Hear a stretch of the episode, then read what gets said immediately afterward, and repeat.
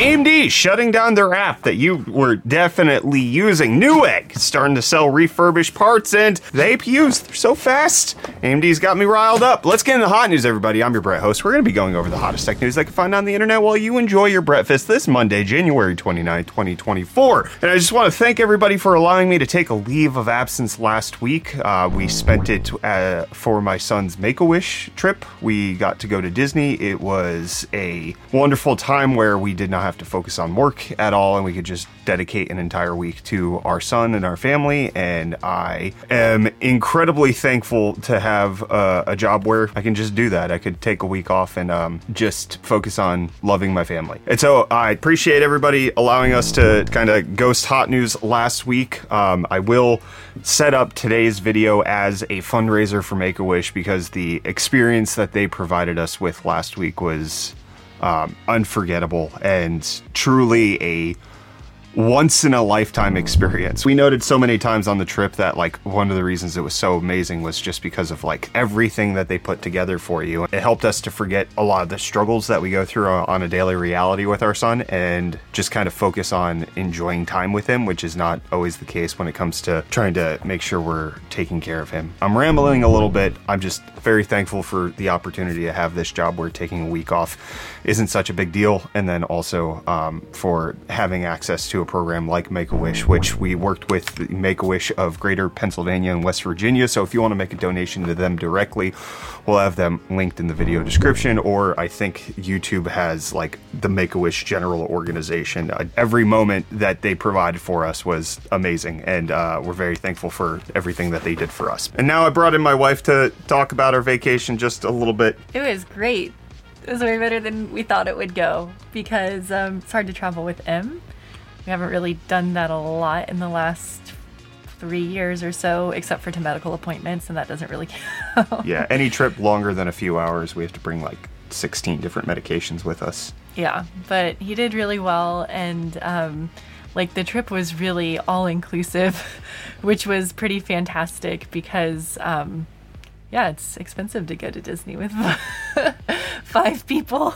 Um, but I think like the best part was that um, every park that we went to was really accommodating for Emmett and gave us front of the line access, and we didn't have to wait, and it was just like really uh, disability friendly, autism friendly. Uh, if you want to know more about the struggle that we're going through with our son, you can watch this video right up here. It's very old, a little outdated. We were very naive for uh, the total amount of uh, effort that would have to go into caring for my son back then, but it gives you a good idea of what we're embarking upon now. But appears that people aren't thankful for what AMD was doing for them on the mobile app side of things to switch gears entirely because AMD is ending support for their Link app after six years. This app I forgot existed. I'm not even sure I knew it existed at any point. Turns out that this was supposed to be a app where you initially reviewed footage that like you captured with AMD software and then eventually turned into something where you could do game streaming kind of like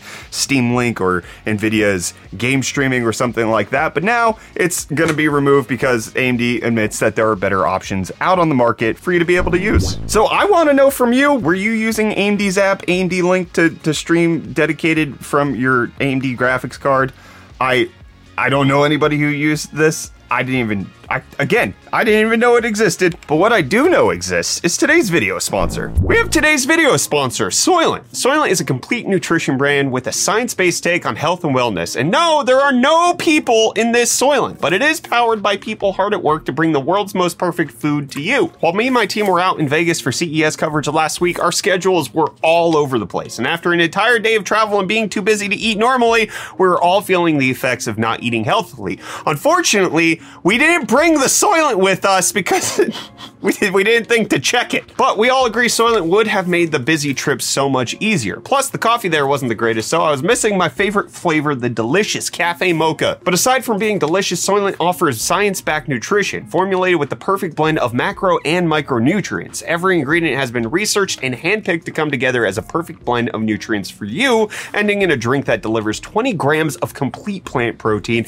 and 28 vitamins and minerals minerals, or as they say it in South Africa, vitamins. Even better than just being healthy, Soylent is also super convenient. Soylent drinks are portable, don't need to be refrigerated, and are shelf stable for over a year. You grab a bottle, crack it open, enjoy your drink, and simply dispose of the bottle. Soylent is a no mess, no cleanup, no brainer. Personally, I also like that Soylent uses sustainable ingredients. As the only food company that boasts the US grown sustainable soy certification, Soylent is committed to using less wasteful production methods and ingredients in their products. So join me and the 40,000 people who voted Soylent Product of the Year in a Kantar survey in making Soylent a part of your day. The first 500 people who use our link in the video description and code UFDTech30 will save 30% off their first subscription with Soylent.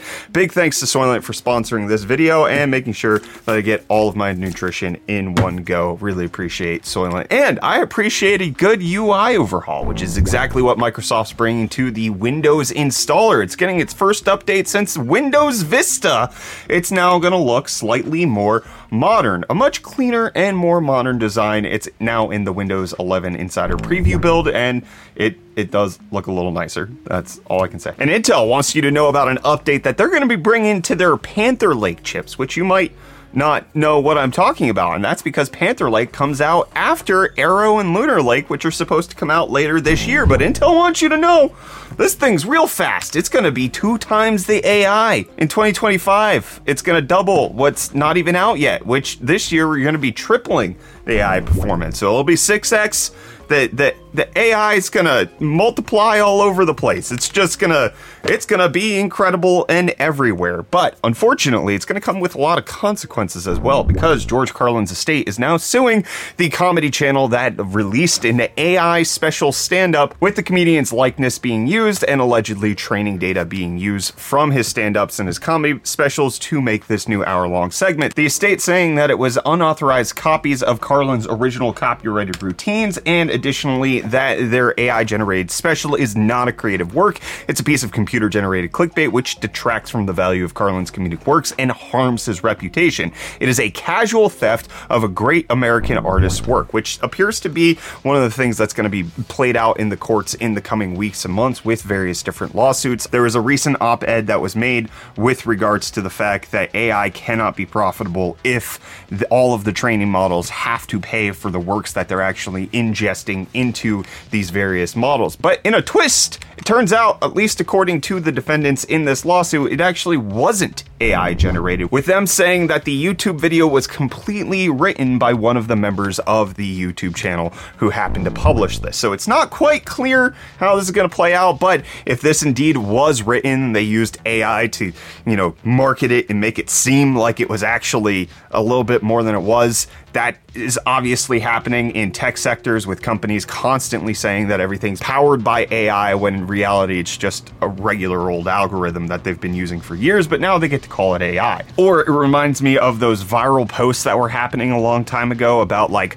I trained a bot to read a hundred episodes of the Big Bang Theory, and here's the script that it wrote. But in reality, it was just a comedian who was actually writing all of that, and it's not funny if it's a person who does it. It only becomes funny when you think a computer did it. It's a whole mess. We'll keep you updated on how these lawsuits play out. The George Carlin one strikes a note with people who are fans of his work, and I'm curious to see how all these lawsuits will be happening moving forward. There was also something that was happening with regards to deepfake and AI image generation with with Taylor Swift that was happening on Twitter, where they had to stop searches of Taylor Swift on the platform because of the amount of non-consensual porn that was posted of Taylor Swift with her being deep faked into various different things. So all of this is going to continue to play out in the sphere of the public sector where we are adapting to technologies in real time with a way that's not typically happened in history. A thousand years ago, we were not constantly having to adjust to brand new technologies coming out every single year that redefine how we communicate and establish relationship with each other. So this is going to be messy. It's going to be a wild ride, and we'll, we'll keep you updated on all of it here at Hot News. And we're going to keep you updated on the deals. Reese, give us your deals after a week off. Yo, hi. Uh, awkward camera angle, but I'm redoing the rest of my room, so there's boxes everywhere, and you know, just Get closer, get comfy. It's just for today. And welcome back to UFD Deals, bringing the hottest tech deals out on the internet. First up today, we have the Corsair Vengeance LPX DDR4 kit with 16 gigs of RAM running at 3200 megahertz for only $39.99, making $25.01 off. But then we also have the Epos Sennheiser collab with their GSP 600 wired headset, which is only $72.95, making it $76.05 off for one heck of a headset. But then we also have this ASRock Challenger Radeon RX 7800 XT going for only $489.99 with the included promo code, which is the cheapest I've ever seen it go for. And last but certainly not least, we're checking out something real cool thanks to our friends and channel sponsors Jawa with this ultimate value gaming and streaming PC from Forge Computers. Featuring a Ryzen 5 3600 and RX 5700 XT, 16 gigs of DDR4 and a 1TB SSD, the super balanced build comes out at only $699, making it $50 off. But don't forget, you can get an additional $10 off your first purchase using code UFD10. And hey, once again, thanks to our friends and channel sponsors Jawa for letting us take a look at this. Don't forget, you can find these and more linked in the video description down below. But until next time, I'm gonna hand you off back to Brett for the rest of your hot news. Cheers. Thanks, Reese. It turns out Meta thinks it has a sweet deal with the Apple Vision Pro that's being launched on February 2nd. It's to cost $3,500, but Meta thinks that this is a great opportunity for them because it's going to pivot them to be the Android of the VR mixed reality world, with them saying that it reinvigorates its $50 billion metaverse effort, which consumers have yet to widely embrace, and that the headset category will be validated by the Apple Vision Pro, which is a very, very weird thing for Meta to be saying because you would think that Meta would want the the category that they have named themselves after to be validated by their own efforts. And turns out that you need Apple to to make it established. I don't really hear Tesla saying that they need Apple to come out with their car in order to validate their EV and self-driving efforts. It's an intriguing move, which I I think we all can kind of see that it's a slightly sinking ship. But that's also what's happening when it comes to Beeper on their ability to support iMessage with them disabling it entirely. New iMessage connections will no longer be supported. This is coming after Apple users who had Macs that they were using for Beeper to use iMessage got their Macs banned. So now Beeper is shutting it down and effectively losing the fight against one of the largest companies in the world who doesn't want their proprietary technology, which isn't that much different than other things that are out on the market, to, to be used by them. Speaking of that, Tesla announced that they have a $500 million supercomputer that they're going to be installing in upstate New York in the Buffalo area. The Dojo Supercluster is going to have $500 million of computing parts to actually train all of the AI models that they have for the self driving and various different data that they're going to be collecting, potentially even for their upcoming robot, which is going to collect all of your data on how you live your life and how it assists you, and it'll process that and send it off to Tesla. It's going to be great. Obviously, NVIDIA getting a, a big portion of that amount of money from Tesla. Newegg wanting to get more of your money when it comes to refurbished products, with them announcing that they now have the Newegg refreshed program, which is going to be for them to sell used goods to you that are inspected, cleaned, and tested for 100% functionality, packaged with all essential accessories, value priced, and a 90 day refresh guarantee. You just gotta wonder how does this exactly work when they sell you a broken motherboard that they don't acknowledge that is broken and then they blame you for it and then you have to make a YouTube video that then starts a firestorm of controversy that potentially leads to a few executives leaving the company. What do you do then? Do you trust Newegg on this?